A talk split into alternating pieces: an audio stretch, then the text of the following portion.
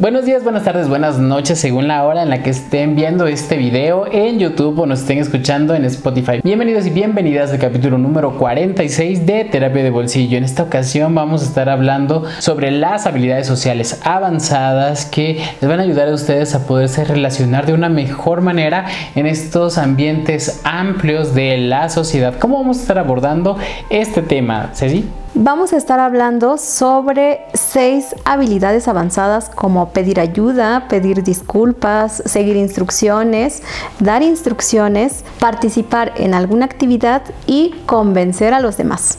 Cada una de estas habilidades sociales va a ser muy importante para que ustedes puedan desarrollarse de manera efectiva en diferentes contextos. Algunas de estas seguramente se les complican más que otras. De pronto nuestros egos se sienten muy comprometidos por tener que pedir ayuda, tener que pedir disculpas. Pero quédense porque es uno de los objetivos que más personas tratan en psicoterapia. Por lo tanto, tengan una terapia gratis con terapia de bolsillo. Comenzamos.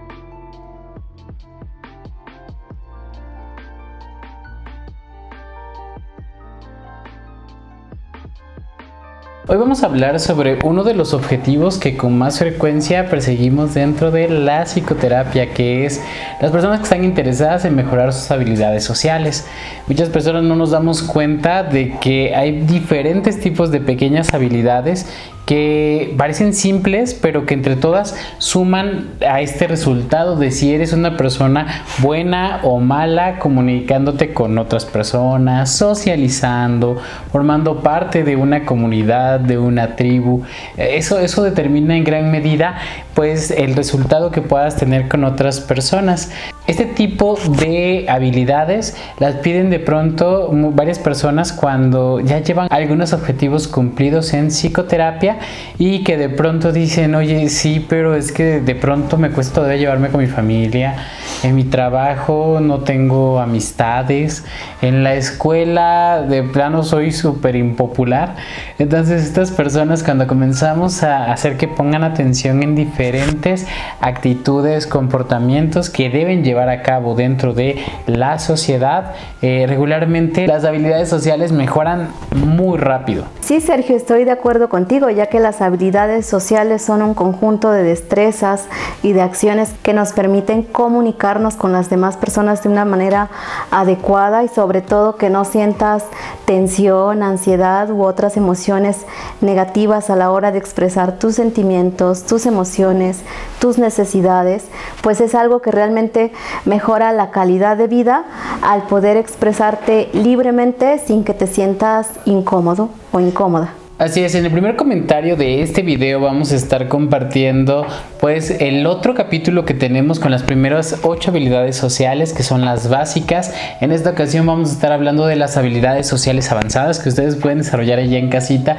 y que de pronto honestamente nos cuesta mucho por temas de ego, temas de que creemos que estamos en aislado cuando realmente como especie somos una especie gregaria, eso quiere decir que nos formamos en manadas, que necesitamos de otros y que de hecho eh, cuando estamos colaborando con otras personas es muchísimo más probable que una empresa resulte, que una escuela funcione, o sea, básicamente todo funciona mejor la supervivencia del ser humano depende de la buena comunicación que puedas tener con los otros. Entonces, la primera habilidad social que vamos a estar viendo el día de hoy, que es la 9 de 50 habilidades sociales que tenemos que desarrollar como personas, pero la 9, ¿cómo se llama, Ceci? Así es, Sergio. La primera habilidad es pedir ayuda. Y justo coméntanos si cuando tienes alguna dificultad regularmente pides ayuda a los demás. Fíjate que de manera muy regular intento no, no causar molestias en las demás personas. Eh, es algo, es un ítem por cierto que me cuesta mucho trabajo. Hay como muy pocas personas a las cuales yo les pediría esto, no, oye, tengo una dificultad económica, ayúdame, tengo dificultad, me voy a mudar, ¿a quién le pediría ayuda para una mudanza? Todo ese tipo de cosas honestamente creo que me cuesta mucho trabajo, de hecho creo que explica mucho de mi personalidad, de intentar hacer las cosas en las que no dependa por completo de otras personas. Y, y bueno, es es, es un ítem que honestamente me cuesta. Ojalá que en los comentarios o en redes sociales quienes están en Spotify nos puedan buscar ahí como Crece Terapia Psicológica nos digan qué tan fácil o difícil se les hace a ustedes pedirle ayuda a otras personas. A mí, por mi parte, creo que es uno de, de los ítems, de estos 50 ítems que me cuesta muchísimo más trabajo. Sí, definitivamente es todo un reto. De hecho, es uno de los primeros retos que a las personas les cuesta mucho cuando estamos trabajando habilidades sociales. Tengo el caso de, un usuario que estuvo cumpliendo prácticamente las otras 49, pero pedir ayuda era eh, muy difícil para él el hecho de acercarse y pedir ayuda, porque muchas veces se puede relacionar con que eres una persona ineficaz, eres una persona débil porque estás pidiendo ayuda y entonces no puedes resolver tus propias dificultades. Al igual, hay otro caso en donde un usuario tuvo ciertas dificultades médicas y entonces tuvo que acudir a una organización filantrópica en donde fue demasiado difícil incorporarse porque era una persona bastante aislada, aislada y, y de verdad en su cabeza era como es imposible pedir ayuda, ¿cómo es que va a necesitar de, las demás personas? Y de pronto empezó a involucrarse e incluso empezó a cambiar algunas creencias, algunos paradigmas, porque esta situación de que tal vez pensaba que todas las personas son malas, que te quieren hacer daño, tal vez pensaba que el mundo era hostil, era completamente catastrófico y de pronto su propia condición médica lo obliga a, desarrollarse, a involucrarse con otras personas y entonces cambió esas creencias o esos paradigmas y empezó a ser un poco más abierto. Sucede muchas veces que cuando nos hace falta desarrollar cualquier habilidad, la vida nos empuja a que desarrollemos eso que para nosotros es un reto, es demasiado difícil, pero de pronto lo tenemos que hacer. Exacto, estas habilidades nos, se ponen a prueba en algún momento de nuestra vida y es mejor desarrollarlas cuando no tenemos la necesidad de hacerlo que cuando la vida nos obliga. Porque como bien dices, las personas que no se les dificulta pedir ayuda son personas que todo el tiempo están bien cubriendo sus necesidades porque no hay un ego que les esté ahí corroendo el cerebro para decirle, oye, no, no lo hagas, vas a verte como débil. De hecho, eh, justo ahorita que lo dices, las dos personas de las que hablas son hombres. Y de hecho sí, a los hombres nos cuesta mucho pedir ayuda y bueno, también a muchas mujeres o todas las personas que tienen un ego demasiado desarrollado, un ego que de pronto parece que se ve comprometido cuando intentan pedir ayuda. Ahora, si las personas que están en casa quieren pedir ayuda, quieren aprender a solucionar o a dominar esta habilidad social número 9, ¿cuáles serían los pasos para poder hacerlo? Hay cuatro pasos sencillos para pedir ayuda. Una es ser directo, ser claro con lo que necesitas. Dos es explicar de manera razonable y educada el por qué necesitas esa ayuda. Tres, no tomar como personal una respuesta negativa. Y cuatro sería respetar el derecho de la otra persona a decir no. Esto es muy importante porque muchas veces puede llegar a ser incómodo para las dos personas, tanto para la persona que está pidiendo ayuda como la persona que no sabe decir que no puede cumplir con esa expectativa. Entonces es importante que no se tome de manera personal, que se explique, que sepan las dos personas que está en su derecho a decir no y la otra persona también está en su derecho a no tomarlo de manera personal. Tienes mucha razón, le digo mucho a mis usuarios justo esto sobre que eh, la otra persona, o sea, ellos pueden pedir, la otra persona tiene derecho a, decir que no, pero tú siempre tienes derecho a pedir. Y muchas veces nos podemos sorprender que el hecho de que lo pidas puede hacer así como, sí, lo hago. Wow, ¿en serio? sí, lo podías hacer. Se van a quedar como esto que dice mi mamá, el no ya lo tienes. Entonces, el hecho de que digas, no, es que nunca nadie me hace un favor, pero ¿cuántas veces lo estás pidiendo? Entonces, aprende a pedir porque solamente pidiendo es que otras personas te van a dar para ser un buen dador, también tienes que ser un buen recibidor, es una cuestión de, de, dos partes, para que alguien pueda recibir, alguien tiene que dar, a veces te corresponde ser quien da, a veces tienes que ser la persona que recibe para que este ciclo se pueda completar. Vamos a pasar con la siguiente habilidad, que es la número 10, que se llama participar que en este caso se refiere a nuestra capacidad de participar e incorporarnos en actividades sociales. Que también nos comenten allá en las cajitas de comentarios qué tan fácil es para ustedes integrarse en un grupo social, que si de pronto ves que todos se van a poner a cantar, tú también vayas y te incorpores, que todos están bailando, que te pares y bailes, que de pronto están haciendo una actividad o que de pronto tú te ofrezcas para ayudar a las demás personas, que no te sientas fuera de lugar cuando te encuentras en sociedad. Eso es algo que pasa mucho con personas que intentan trabajar sus habilidades sociales, que nunca saben cómo se pueden incorporar a la vida de las demás personas. ¿A ti qué tal se te facilita, Ceci, el incorporarte a actividades sociales? Es algo que he practicado ya constantemente, pero sí sigue siendo un reto el integrarse a un grupo porque como que siempre es más fácil la, comunicación de uno en uno, porque no, no tienes que sentir esa pertenencia a un grupo. Cuando eres el nuevo o la nueva del grupo es más difícil incorporarse porque pues ya tienen ciertos incluso rituales de despedida, de saludo, algunos estilos de, de comunicación y de pronto pues es difícil incluso entender qué es o cómo es que se comunican o les gusta comunicarse.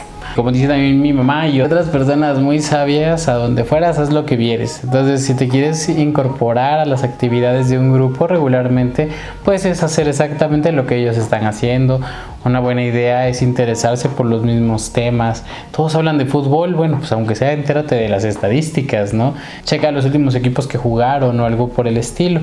Eh, recuerdo el caso de un usuario que estábamos haciendo justamente esta actividad. Nosotros la realizamos por retos dentro de las sesiones. Regularmente cada sesión vemos uno de estos grupos y asesoramos a la persona para que si de pronto dice, eh, con esto voy a tener una especial dificultad, pues decirle como todas las razones o los ejemplos en los que ellos podrían incursionar para poder cumplirlo.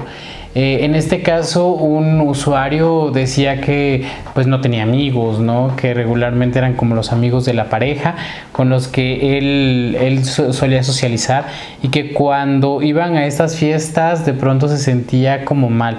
En el momento en el que parecía que iba a ser el centro de atención, toda la ansiedad en su cuerpo se disparaba y de pronto, eh, en alguna ocasión intentó participar en un karaoke y no le salió la voz. Dice que se le cerró por completo la garganta y dice, no, no, no, o sea, un chillidito me iba a salir de la voz. Simplemente dejó las cosas y tuvo que, que irse, o sea, no podía con la presión.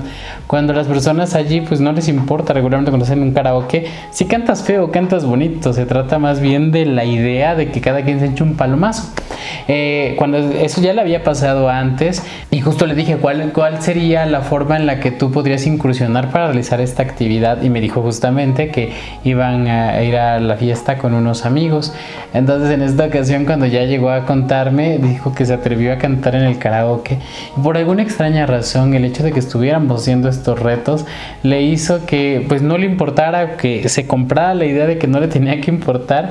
Y pues vio que los demás echaban el coro con él que donde se le olvidaba, los otros cantaban más fuerte, que le hacían el coro y que de pronto el hecho de que se haya prestado a participar en esta actividad social, pues le fue muy satisfactorio. Entonces, ese es un ejemplo de algo que podrían hacer, incorpórense en lo que las otras personas ya están haciendo.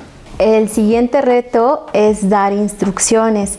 Platícanos si tú explicas con claridad a los demás la realización de alguna tarea específica. Pues yo creería que sí. Obviamente la única manera de demostrar si es que somos buenos o malos dando instrucciones es justamente dar una instrucción y que la otra persona la realice. Por lo menos, por ejemplo, con mis hermanas, cuando llego a hablar con ellas y estamos hablando como de una receta o algo que yo he hecho y ellas todavía no, me parece que sí me doy a entender bastante bien. Y la verdad es que eh, esta habilidad verdaderamente te permite ver si el mensaje que sale de aquí de la boca llegar realmente al oído y al cerebro de la otra persona de tal manera que pueda hacer la actividad. Y esta habilidad pues se considera también de suma importancia para tu desarrollo profesional, o sea, tienes que aprender a hacerlo tanto para que mejore tal vez el clima en tu casa. En una terapia familiar vinieron seis miembros de una familia, dos padres y cuatro hijos, diferentes edades y de pronto la mamá se quejaba de que ella tenía que hacer todo, que a veces cuando llegaba los niños no habían hecho nada. Entonces, el hecho de que, primero que nada, ella aquí en terapia les explicó exactamente lo que estaba esperando de ellos, a quién les, correspondía qué cosas y por qué. Regularmente tenía mucho que ver con la edad y sus habilidades. Sin embargo, también aquí aceptaron los niños que pues no era tan importante para ellos como lo era para la mamá. Aquí en terapia familiar ya pudo expresar por qué era tan importante para ellos. Al final terminamos en un acuerdo, que si de pronto llegaba, pues sabía que al principio, a pesar de que ya les había dado la las instrucciones correctas, eh, de pronto podía llegar a ocurrir que ellos pues son niños, se les, puede, se les pudiera olvidar o algo por el estilo y entonces pues les iba a dar como un chance de, ok, mejor me espero 10 minutos, dejo que ellos corran y, y, laven y hagan todo y de pronto ya me digan que puedo entrar, pero que iba a entrar a una casa pues mucho más limpia. Entonces obviamente ya, ya les dio instrucciones, pero de este lado también creamos instrucciones de qué iba a pasar incluso cuando las cosas no salieran como se habían planeado. Entonces esta cuestión de tener los pasos a seguir de cada cosa pues ayuda muchísimo a que una tarea pueda completarse de la mejor manera. Sí es muy importante transmitir el mensaje efectivamente y, asegurarse de que sí se entendió de la manera que quisiste transmitir el mensaje. De hecho, aquí en, en, terapia sucede muchas veces, nos aseguramos de que hayan entendido la tarea, por ejemplo, porque sucede muchas veces que lo olvidé, no entendí bien, pero no se preguntó en ese momento. Entonces, cuando, cuando yo les dejo una tarea, les pregunto, ¿qué entendiste? Y en la repetición de, de las indicaciones, te puedes dar cuenta si el mensaje sí, sí fue captado de esa manera y con esa intención o tal vez entendió algo diferente y entonces hay que volver a explicar hasta que sea entendida de la mejor manera. Así es. La, la, número 12 es recibir instrucciones. Ahora, ok, yo soy bien bueno mandando y dando órdenes, pero ¿qué tal cuando estás recibiendo instrucciones? Estoy recordando en un viaje, por ejemplo, que fuimos a Chiquinahuapan, unos amigos y yo, que de pronto le preguntamos a un señor, este, oiga, ¿cómo llegamos a tal lado? Y este señor empieza a darnos una serie de instrucciones de que llegan y luego dan vuelta a la derecha y ahí van a ver una pared que tiene este tipo de, de piedra y que luego a la izquierda y luego a la derecha yo sentí así clarito como un ti. o sea, me perdí por completo de las instrucciones. Creo que todos éramos cinco personas y todos estábamos confiando en que otro estaba siguiendo las instrucciones y las estaba captando. Entonces, ah, sí, muchas gracias, señor. Entonces, este, continuamos avanzando y de la nada alguien entendió algo. Pues no, a ver, mejor vamos a preguntarle a otra persona. Y afortunadamente uno de los miembros del grupo dijo, sí, dijo esto, esto, esto, esto. Entonces, escuchó, seguimos esas instrucciones y llegamos al lugar. Pero honestamente me hace preguntar, realmente cuántas personas que están allá en casita, qué tan buenos son, díganos de 1 al 10, qué tan buenos son para seguir instrucciones, que requiere de escucha activa, que requiere realmente de que le estés prestando atención a la otra persona y no te pierdas en tus propios pensamientos. Y esto hace que cuando terminan de dar instrucciones, pues tienes que leer el instructivo o tienes que ponerte a inventar la rueda porque no pudiste escuchar a quien ya te dijo cómo se hacía una cosa. Y de hecho hay dos principales obstáculos para seguir instrucciones y precisamente es distraerse en el momento en que alguien está dando una instrucción y también la búsqueda de lo fácil. Muchas veces ni siquiera leemos o queremos leer el instructivo cuando estamos instalando algo porque creemos que es más fácil cuando no leemos y es, una, es uno de los principales obstáculos para no seguir instrucciones y de todas formas las vas a terminar leyendo, pero creíste que era más fácil. Entonces son unos obstáculos que por supuesto hay que evitar. Sí, así de, mira, ya terminé de armar la mesa y me sobraron la mitad de las piezas. O sea, algo, algo tuviste que haber hecho pues muy mal.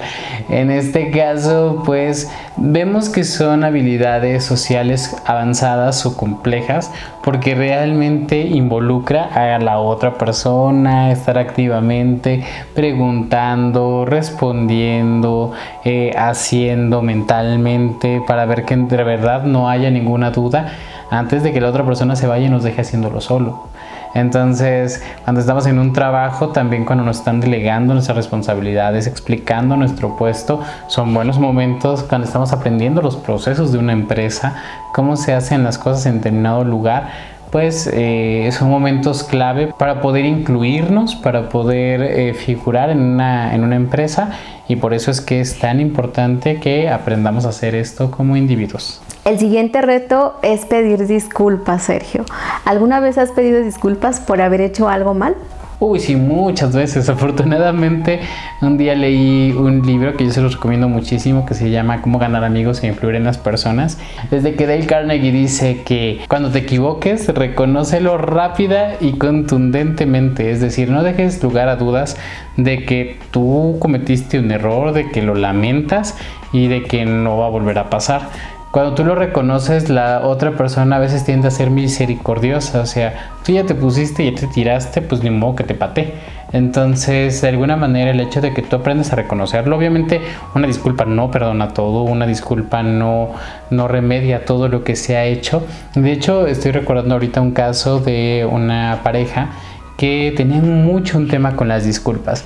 Él valoraba demasiado las disculpas una parte de él no podía seguir en la relación porque ella nunca se disculpaba por las cosas que hacía mal y que él sabía que ella se daba cuenta. Cuando de pronto, que nos cuenten en los comentarios, y es que no también les ha pasado que su pareja se pelea, grita, dice, hace, rompe, y de pronto ya... Eh, más tarde, a las dos horas, ya está así todo lindo, sonriendo, como si nada hubiera pasado, así de, vamos a fingir que nada está pasando.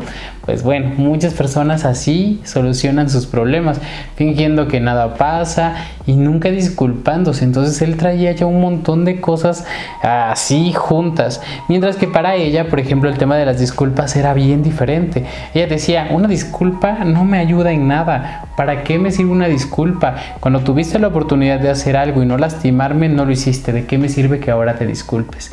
Tenían ideas completamente opuestas sobre cuál era la ventaja o qué tanto te podías permitir dar una disculpa.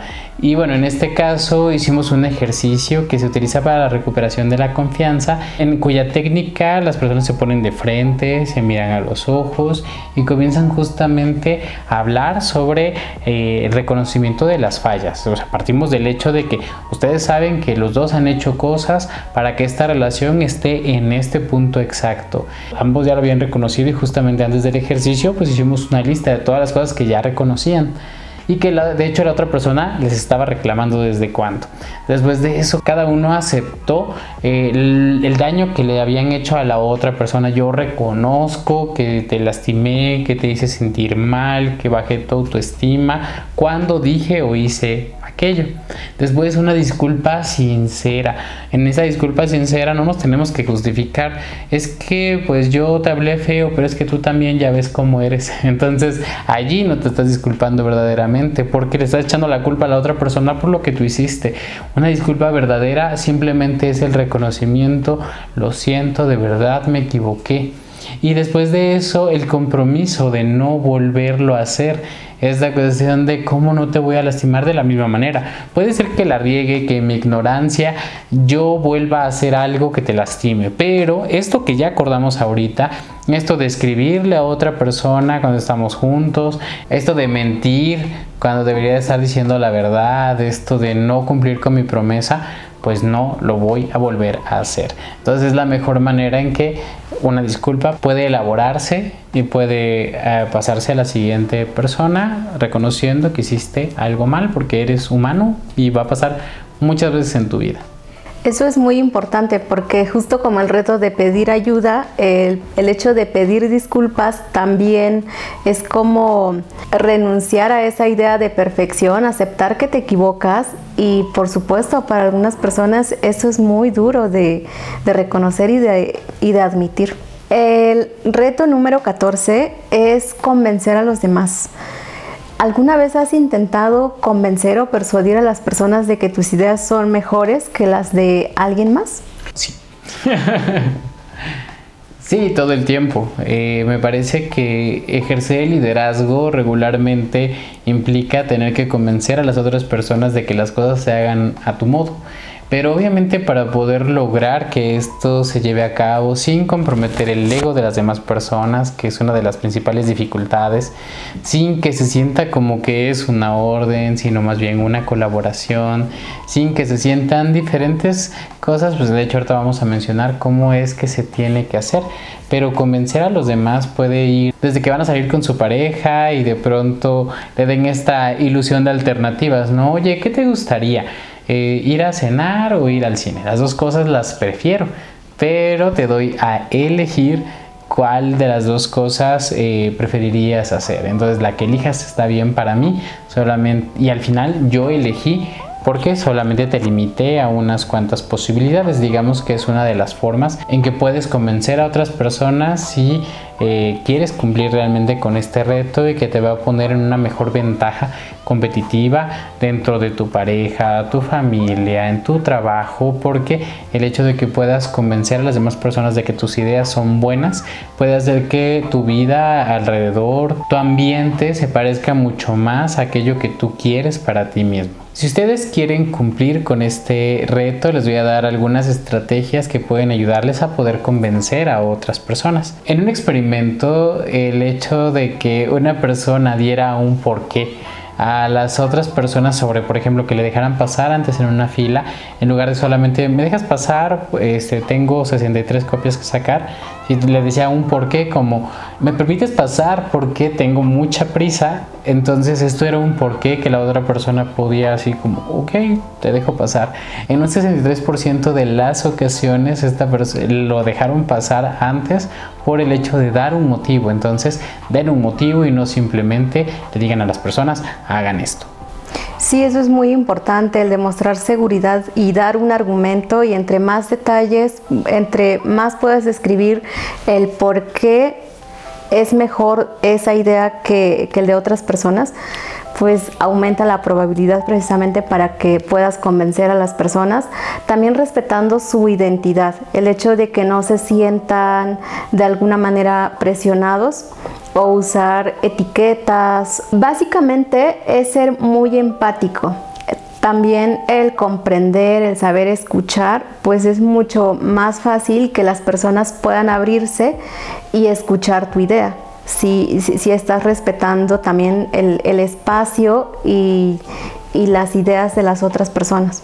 Así es, otras formas también que puedes convencer a las demás personas es asignándole ciertas características. Por ejemplo, como tú eres muy abierto de mente, sé que la siguiente idea te parecerá muy interesante. Tú le asignaste una etiqueta de que es una persona de mente abierta, por lo tanto, le corresponderá de alguna manera intentar cumplir con eso. Yo sé que eres muy comprensivo y tomarás esto. Yo sé que eh, yo sé que eres una persona que se divierte haciendo cosas nuevas. Lo siguiente te encantará.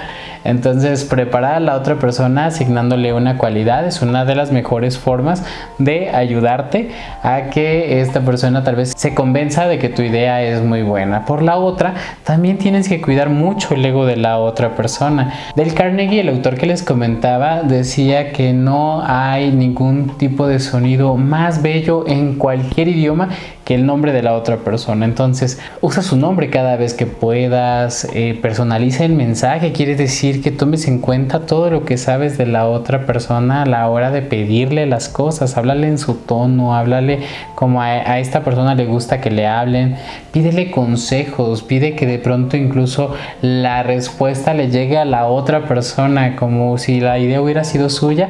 Esa es la mejor manera de que puedas convencer a otra persona de que, de que lo haga oye, pero está muy feo ese color, ¿no?